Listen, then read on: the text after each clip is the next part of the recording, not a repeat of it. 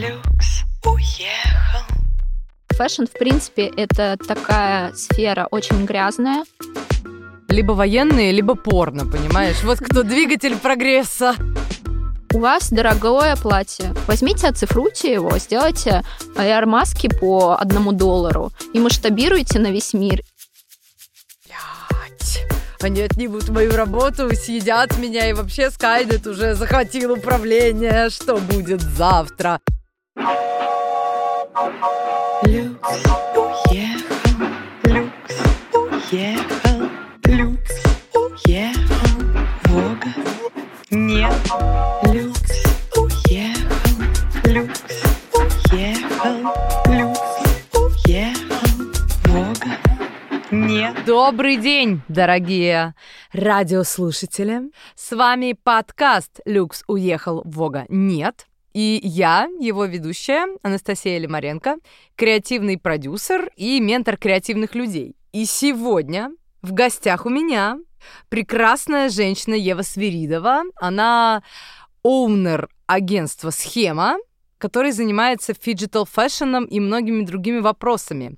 Почему я пригласила ее? Потому что я, вам честно признаюсь, я в диджитал фэшн не понимаю примерно ничего. То есть я динозавр, я за съемки, типа вот камера, вот модель, вот погнали вперед. Именно поэтому я сегодня с особым пристрастием буду задавать тебе вопросы, потому что я реально, как неофит, очень хочу разобраться, что это, с чем его едят, вообще, насколько это популярная штука. Вот, поэтому начнем с того, что хочу у тебя спросить. Расскажи, пожалуйста, о себе, о своем пути. Как ты в столь юном возрасте оказалась владельцем довольно такого приличного бизнеса, да? Как это все у тебя выглядело? Вот, please go. Привет-привет, спасибо, что позвала. На самом деле в цифровой моде и фиджитал-моде мало кто разбирается, так что ничего страшного, сейчас я все расскажу, все отвечу, и все будет классно. Я позиционирую бизнес свой не как агентство, это такая B2B-студия, B2B-продакшн в сфере фиджитал-моды и цифрового искусства. Что это вообще? Что это за слова страшные? Слово «фиджитал» — это «диджитал» плюс «физикал». Что это обозначает? Когда ты что-то производишь с помощью новых технологий, и у тебя вещь существует, объект, как в физическом, так и в цифровом мире. То есть есть и его копия, и есть взаимодействие физического объекта и цифрового объекта, и он может существовать и там, и здесь, и в XR-реальности, какой-то смешанной реальности. Вот. Если о моем пути, вообще почему тема моды у меня фигурирует, потому что я вообще изначально училась на конструктора-технолога одежды. И свой путь я начинала в колледже. Потом я выиграла Всероссийскую олимпиаду по технологии моды, выиграла обучение у Славы Зайцева, прошла обучение, поступила в вуз на бюджет на примерно такую же специальность. Там были еще продвижение товаров легкой промышленности, то есть тоже такая традиционная фэшн-индустрия. Потом я поехала по обмену в Китай на фэшн-дизайн. Потом я вернулась, и пошла я дальше работать на дизайн «Спортмастер», компанию, и работала там сначала ассистентом дизайнера, потом младшим дизайнером, как-то росла. И когда я определенного уровня достигла, я защищала диплом бакалавра по конструированию, параллельно я училась. И тогда я увлеклась 3D-программой Clo, в которой можно конструировать одежду в виде 3D, смотреть, что у тебя за дизайн выходит, и потом уже лекала какие-то отправлять на отшив и так далее. Слушай, а я правильно понимаю, то есть раньше, чтобы... Ну, многие до сих пор так действуют, то есть картинка условно рисуется. Как это вообще выглядит? Да? Рисуется сначала просто картинка, да, набросок. Mm-hmm. Потом эта картинка отдается конструкторам. Mm-hmm. Они ее разбирают, деконструируют на лекало. Они вырезаются из этого самого... Из на миллиметровой бумаги они вырезаются, прикладываются к ткани. Потом, значит, ткань вот это все сшивается. Это получается какой-то опытный образец. Правильно? А когда мы используем фиджитал, у нас как этот процесс выглядит? Смотри, в традиционном фэшне, вот сейчас в компаниях каких-то больших, вот по типу SM или вообще других вот этих массовых компаниях, рисуется 2D-скетч в Adobe Illustrator, просто такой черно-белый технический рисунок, плюс он потом раскрашивается, и ты накладываешь вот на этот плоский рисунок какие-то картинки, принты, какую-то фурнитуру и показываешь, защищаешь эту коллекцию перед твоим дизайн-лидом, перед командой, что вот я разработал, они тебе дают комменты, ты там переделаешь, вот, у тебя есть дизайн-проект. Дальше ты отдаешь конструкторам, технологам и команде сорсинга, это вот те, кто ищет ткани, фурнитуру, разработанные дизайны, и они уже ломают голову, как они это сошьют, где они найдут материалы. Так вот, вот этот способ проектирования в 3D, ты можешь как дизайнер, и вот если у тебя есть какое-то знание конструирования и есть знание дизайна, один человек может спроектировать вот эту 3D-модельку, и вся команда уже увидит наглядно, как она будет выглядеть, какой масштаб, как чего, и ты уже плюс-минус понимаешь, вообще нужно ли производить эту модель, потому что цель отшива образцов вообще посмотреть, что будет. Получится. Да, то есть вот образцы, когда идет примерка, приходит самый главный там байер компании и смотрит вообще, что там нам придумали. Потому что он эскизы не смотрит, он ни хрена не понимает, у него нет вот этой вот пространственного ориентирования. Он приходит уже, когда на людях 3D-шная вот эта вот примерка идет, и он говорит: вот это говно, это не издадим, это не будем делать, вот это берем, и все.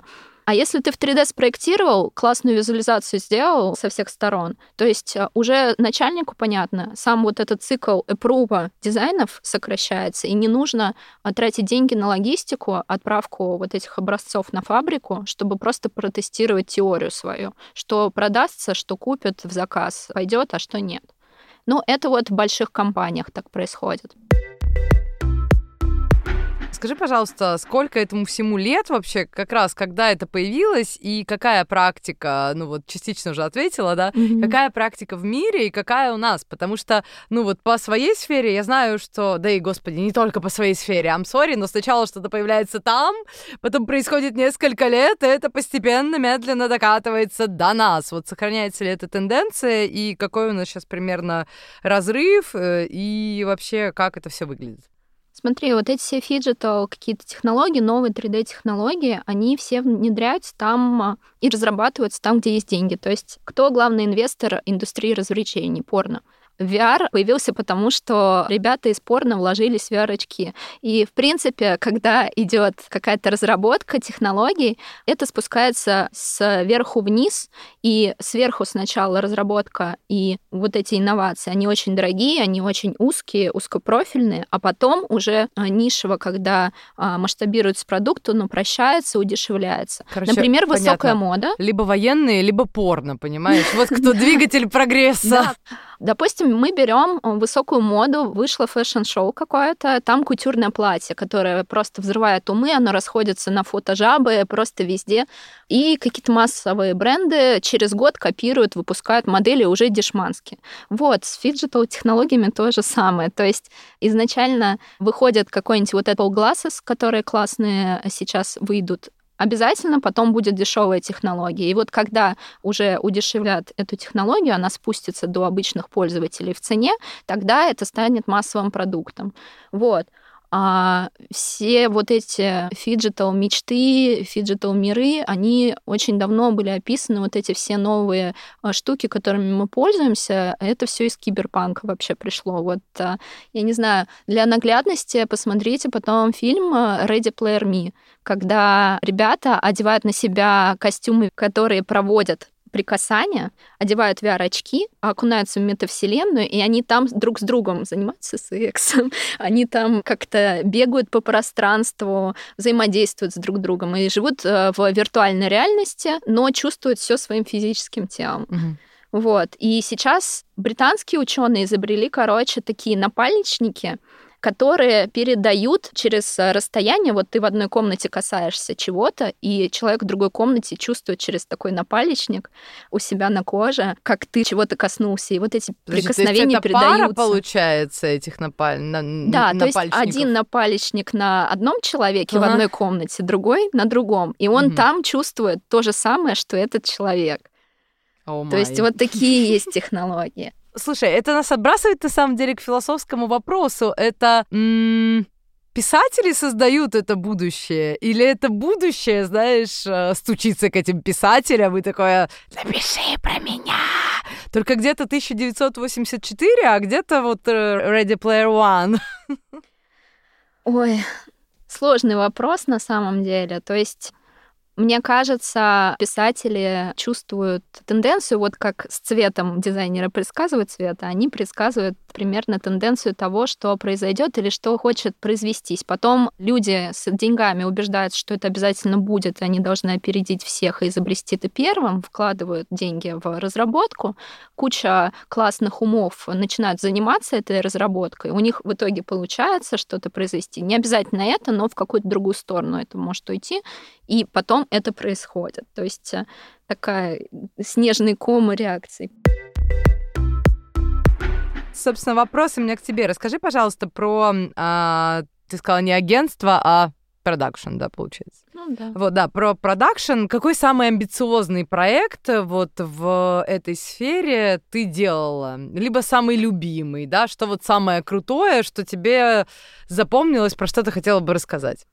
Мне кажется, самый амбициозный в плане какой-то большой полезный проект у меня был то, что мы школу открыли и первые в России залицензировали программу по цифровой моде. Для подростков ДПО это бесплатная школа в Калининградской области. Вот. То есть вообще никто этого не преподавал. Есть магистратура в Питере, но она открылась где-то параллельно с нами. Я даже не знала, что оно запускается. Вот. И мне кажется, самое амбициозное то, что ты свои вот эти новые разработки уже внедряешь в умы, и у нас уже первый год студенты выпустились, они уже могут на том же уровне делать работы по созданию моделей в 3D, как и какие-то просто взрослые 3D-дизайнеры, которые вот вошли в эту сферу. И ребята абсолютно конкурентоспособные на рынке. То есть по удаленке можно работать из любой точки вообще мира, России, неважно. Вот, в конкретном случае из маленького города Гусева. Класс, очень круто. Вот. Социально значимые проекты. На самом деле, вот эта вся тема с фиджитал-модой, вот конкретно этот путь разработки, я говорила, что это экономия времени и денег, но это еще и экономия ресурсов. И вообще вся эта тема возникла, потому что все тогда на заре увлекались sustainability, устойчивой модой.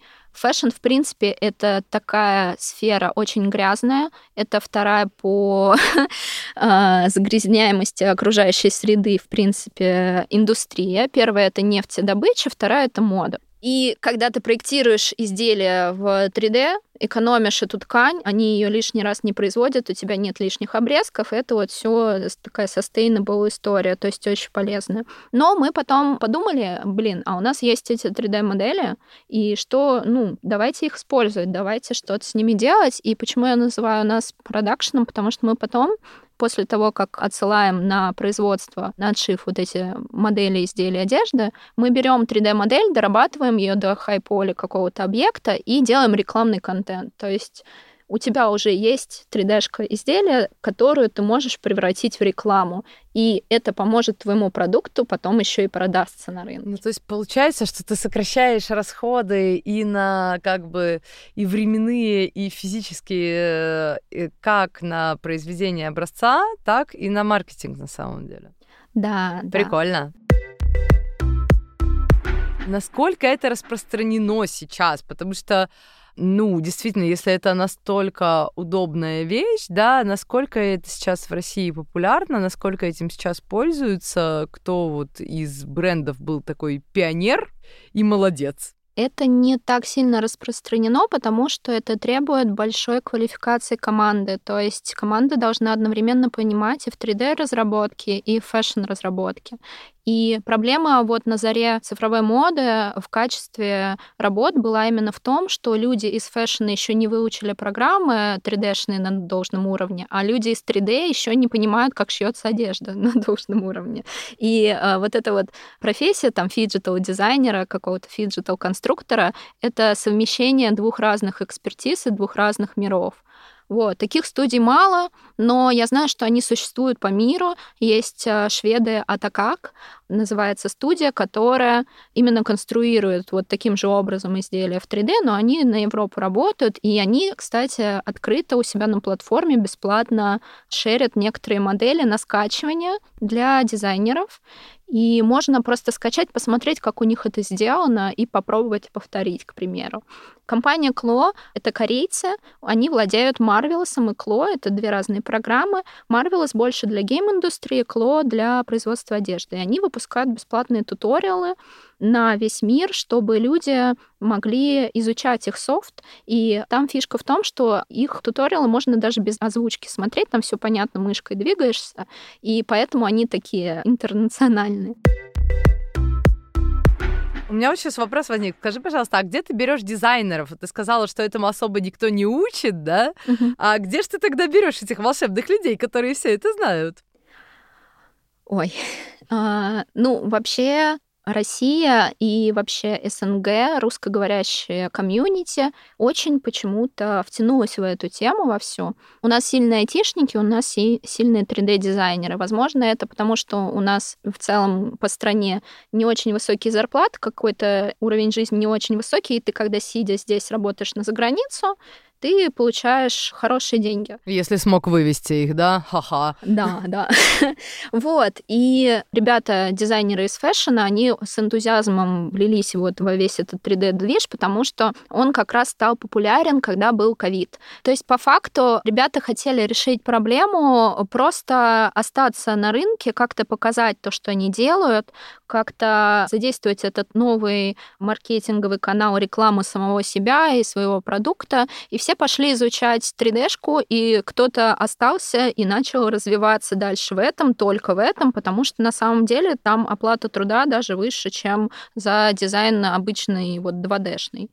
Вот. Мне очень нравится кейс Balenciaga, если ты видела, они...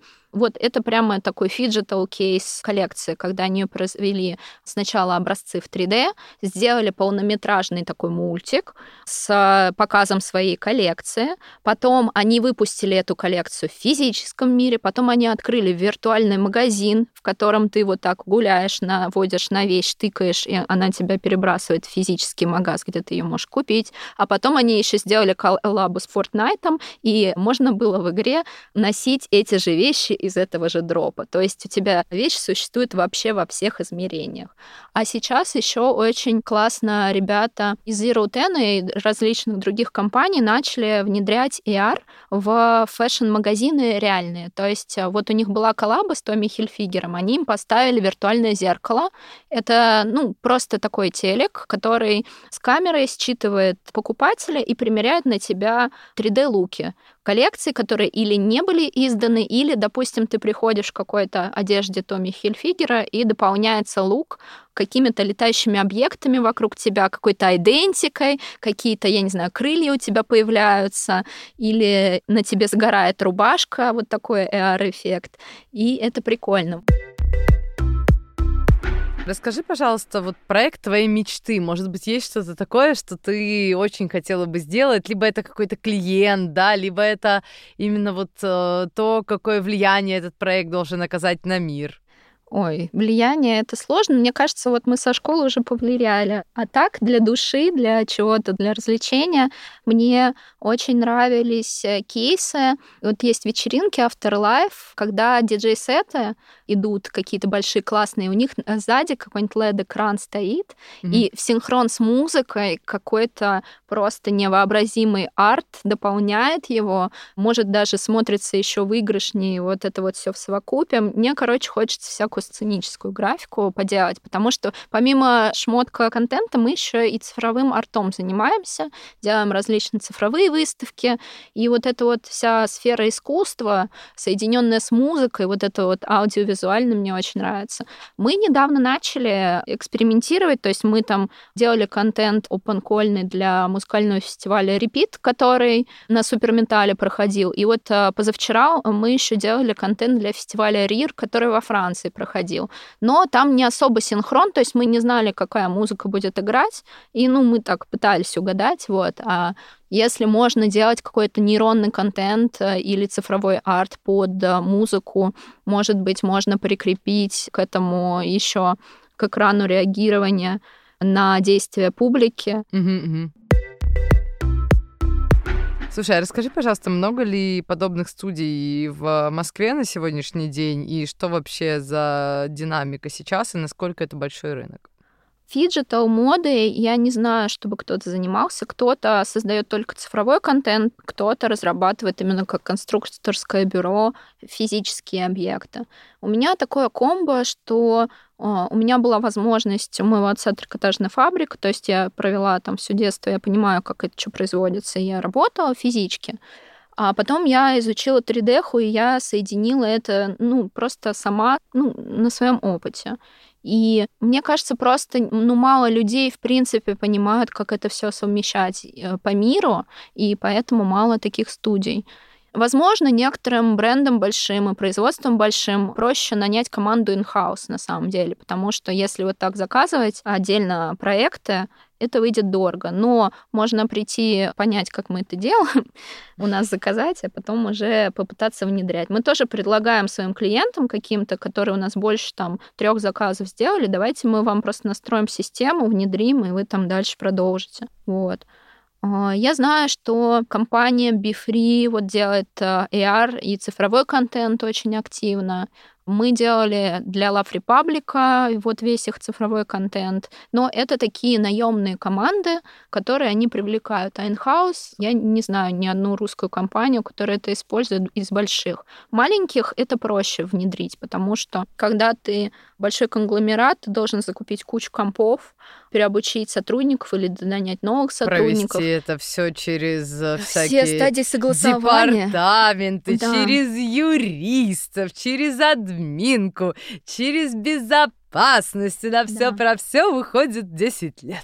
Да, мне в моей бывшей компании сказали, что они внедрят, конечно, это все, это очень круто, но через 5 лет. Прошло 3 года, у меня уже студия существует, они до сих пор не внедрили. Но за границей, Пума, Nike, Adidas из спортивных, из люкса не знаю, у люкса посложнее, там единичные айтемы, им, возможно, это не нужно. Но постепенно все внедряют эти новые технологии к себе. Люкс, кстати, если говорить про диджитал, фиджитал, какие-то механики, он может использовать это, знаешь как? У вас дорогое платье, которое существует в единственной версии. Его себе может позволить только один человек в мире, я не знаю, и все. То есть вы сделали интеллектуальный труд, вы нашли силуэты, нашли материалы, все это классно, но оно как экспонат. Возьмите, оцифруйте его, сделайте AR-маски по $1 и масштабируйте на весь мир, и все смогут себе позволить это платье, прикоснуться к нему. Это будет и одновременно и реклама, и потребители будут довольны, что они хоть как-то к этому люксу дотянулись просто. Тут штука в том, понимаешь, что это сразу теряет элитарность. Тут в том-то и прикол, так, что это платье себе... Это платье может себе позволить там голливудская селеба на Оскар типа раз в 40 лет. Потом они обратно его под стекло и будут с него сдувать пылиночки. То есть они же все равно не будут владеть этим платьем единственным в мире, но они почувствуют сопричастность к бренду, которым они восхищаются. Вайб. Да, то есть они могут там на свою фотку наложить, я в этом платье Лагерфельда, к примеру. И, конечно, он им не владеет, но он заплатил $1 раз, поделился в социальных сетях, все друзья увидели 2, узнаваемость бренда есть 3. То есть они вообще никак в рекламу не вкладываются, к примеру. Сейчас же каждый пользователь сам создает контент. Медиа работают совершенно по-другому. Раньше медиа были журналы, телевидение. Все спускались вниз к потребителю и знали, где он. Сейчас все потребители, каждый имеет свой iPhone, он может сам пилить контент и чем мы сейчас с тобой занимаемся. Ну, слушай, прав был Орхол, который сказал, что в будущем у каждого будет 5 минут славы. И это когда было? В 60-х же сказано. Так что был чертовски прав. Слушай, скажи, пожалуйста, что по нейронкам в вашей работе? То есть что вы используете, какие вообще, в каких областях это все используется. В общем, очень все это интересно. Мы начали вообще проект «Схема» с изучения нейронок. Мой друг машин-лёрнер как раз писал собственную нейронку. Первый наш проект был, знаешь, какой?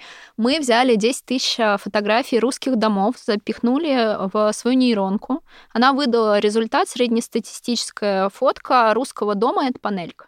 Вот, мы взяли эти панельки, поиграли, покрутили и сделали пиксель-арт. И выпустили коллекцию вязаных шарфов, таких прямоугольных, где каждый пиксель — это узелочек. То есть у нас нейронка создала принт, и мы сразу его произвели. Но сейчас, с того момента, прошло 3 года, и невероятный скачок изучения нейросеток и остальном произошел. Просто каждый, я не знаю, месяц выходит какая-то новая технология, новый релиз, и ты уже даже не успеваешь за этим всем следить. Мы сейчас нейронки используем для генерирования графики, той же самой, как принты, для того, чтобы рисовать концепты видеороликов, которые мы производим. То есть пишем просто описание видеоролика, генерируем через текстовый промпт какие-то картинки, ассоциации, и потом ты можешь вот этот концепт с раскадровками тупо на нейронках отрисовать сразу. То есть ты просто текстом пишешь, у тебя картинки. Вау! Вот. То есть нейронка заберет работу у тех, кто рисует скетчи? Надо адаптироваться к среде. Вот. Еще, например, можно писать статьи образовательные, то же самое с помощью нейронок в чат GPT. Просто пишешь, ты выступаешь экспертом в такой-то области, ответь на такой-то вопрос, а потом читаешь то, что он написал, и реально есть в этом смысл. То есть ты экономишь кучу-кучу времени. Какой-нибудь текст на 20 страниц, она за секунду нагенерила, тебе осталось только прочитать, сделать факт-чекинг какой-то и подкорректировать под себя. К примеру. Что еще? Мы делаем видосы, то есть музыкальные клипы, к примеру, можно также генерить через нейронки, какой-то арт создавать.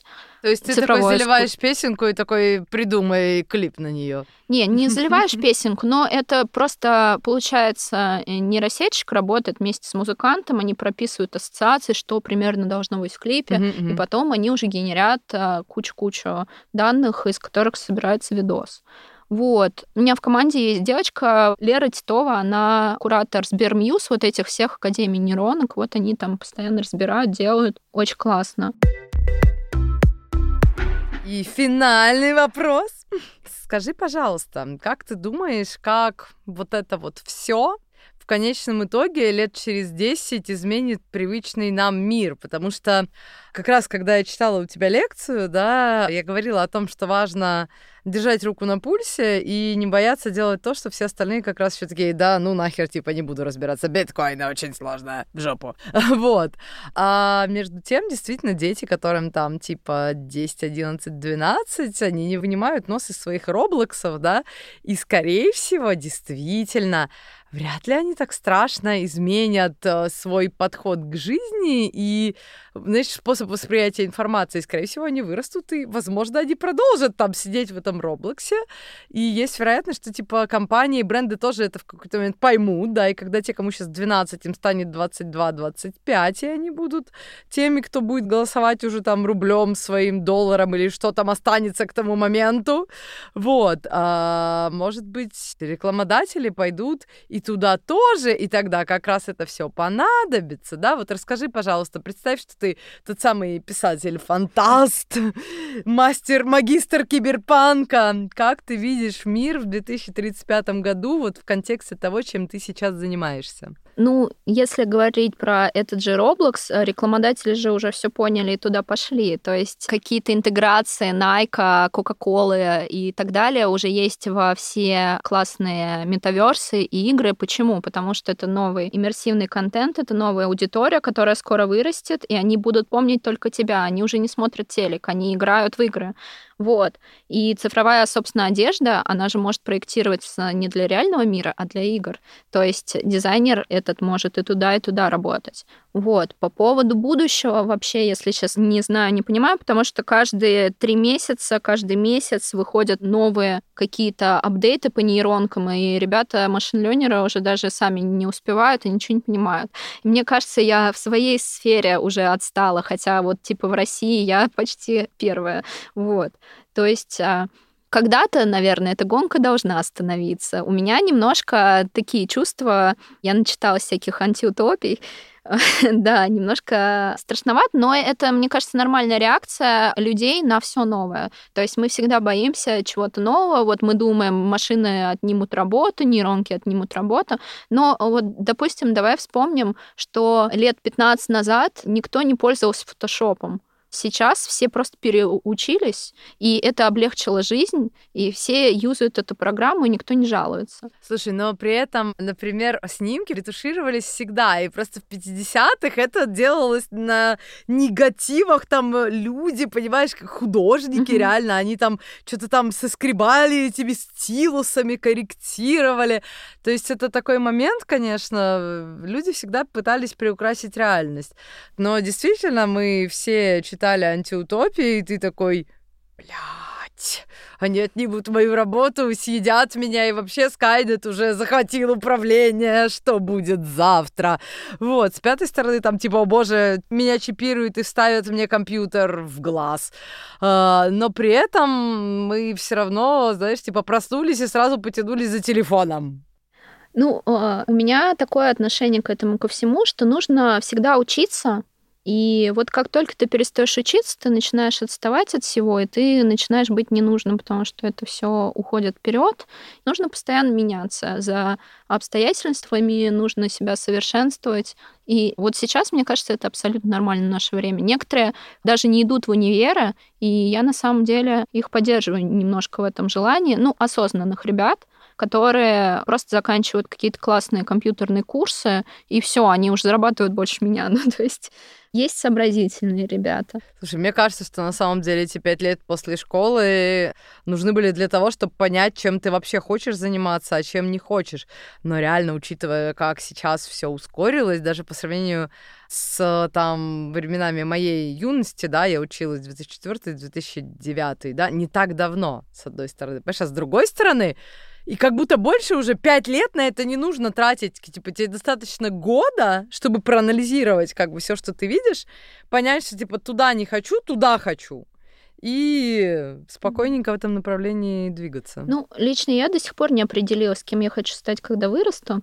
Вот. Мне кажется, универы и вот эта вся тема, это больше для социализации, для того, чтобы научиться выстраивать какие-то коммуникации, общения. Ну, и если ты поступаешь в хорошее место, у тебя просто эта дружба идет еще на работу, распространяется, идет через всю жизнь. Ну, у 3D-шников... Социальные такие больше аспекты, социальные аспекты и бэкграунд, потому что хорошее гуманитарное образование дает тебе бэкграунд. Ты перестаешь быть тупым. Вот. А у меня, мне кажется, вот какая тенденция прослеживается на будущее. Сейчас все прибыльные вот эти профессии актуальные связаны с компьютером. И ты очень-очень много времени проводишь за компьютером. У тебя даже вынужденно ты становишься интровертом, даже если ты экстраверт, ты сидишь и смотришь все время в экран, и потом тебе сложно выйти в мир и общаться с людьми. Вот у меня, допустим, рисуют видеоролики, ребята, недели 2 не встает человек из-за компа, вот он рисует все это время, создает что-то. И когда он встает, ему очень сложно переключиться и начать опять с кем-то разговаривать. Господи, глядь, где я, да? Да. Который сейчас год. Да, и все мы немножко стали обособленными, все в каком-то своем вот этом мире запираемся, и как будто не хватает вот этого вот живого общения и живой коммуникации. Слушай, ну, мне кажется, кстати, что вот ты сказала, что, типа, профессии будущего связаны с компами, а я бы сказала, что профессии будущего связаны с двумя вещами, с компами и с людьми. Потому что тех, кто стал интровертами, пока сидел за компами, их тоже нужно аккуратненько вытаскивать из их ракушечек, потом реабилитировать, это наша с тобой социализировать, работа. Понимаешь? Разговаривать, строить комьюнити. Вот эти все вещи, они тоже, вот это та... И там зона, да, в которой, наверное, нас все-таки не скоро сможет заменить комп, потому что, ну, вот эта вот базовая психология, эмоциональный интеллект, это все-таки такая вещь, которая нарабатывается с опытом. Вот, а представь, что просто сейчас все больше людей не нарабатывают эмоциональный интеллект, и у них мало опыта общения с реальными людьми, потому что вот они запираются и создают что-то в компьютере. Они, да, общаются там по сети, но лично я общаюсь в кругах вот этих сиджишников, айтишников. Страшные они не умеют люди разговаривать, они не умеют общаться, они очень закрытые. И их сложно очень разговорить и побудить что-то делать. Но сейчас я заметила, тенденция прослеживается. Вот ребята, 3D-шники, хотят создавать что-то физическое, выходить в физические миры, в какие-то компании, но они пока не понимают, куда и как им, что им. Они пока не очень умеют разговаривать с людьми. Да. То есть, что касается будущего, наверное, один из главных моментов — это не бояться этого будущего, каким бы оно ни было. Да, все меняется, и, возможно, предыдущее поколение, у нас с ними все больше и больше разрыв будет, понимание вообще того, что происходит. У меня бабушка не умеет телефоном пользоваться, в принципе, а мы тут о каких-то нейросетях, о блокчейнах разговариваем, я не знаю. И еще, мне кажется, что такой любопытный момент, ты начинаешь стареть, вообще человек начинает стареть в тот момент, когда он перестает воспринимать новое. Это, я не помню, чья цитата, но она совершенно блистательная, что как только ты начинаешь предъявлять времени претензии, оно уже не твое. Я вообще в такой сфере инноваций работаю, и я иногда не вдупляю уже, о чем моя команда говорит. То есть, потому что я ухожу учить какие-то менеджерские штуки, авторское право и так далее, они в это время учат новые технологии. Когда они переходят на инопланетянский язык, главное не тушеваться и спросить все-таки. То есть некоторые боятся попросить, а расскажи мне, что это.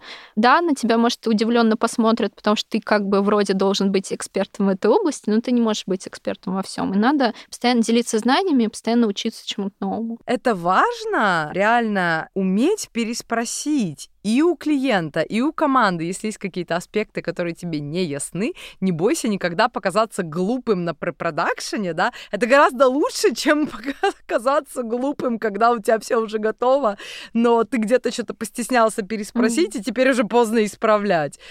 Так что спасибо тебе, дорогая Ева, прекрасная беседа, прекрасная ты женщина, мне стало чуть-чуть понятнее. Наверное, не все понятно. Не все понятно, честно тебе скажу, я пойду еще почитаю, поищу информацию. Спасибо тебе огромное. Да, буду спасибо, следить. Что позвала. Я пыталась, конечно, без сложных слов, но тут не особо получается. Вообще лучшая женщина. Все, спасибо вам, дорогие радиослушатели. Оставайтесь с нами. До новых встреч. Да, всем пока. Нет, Люкс уехал.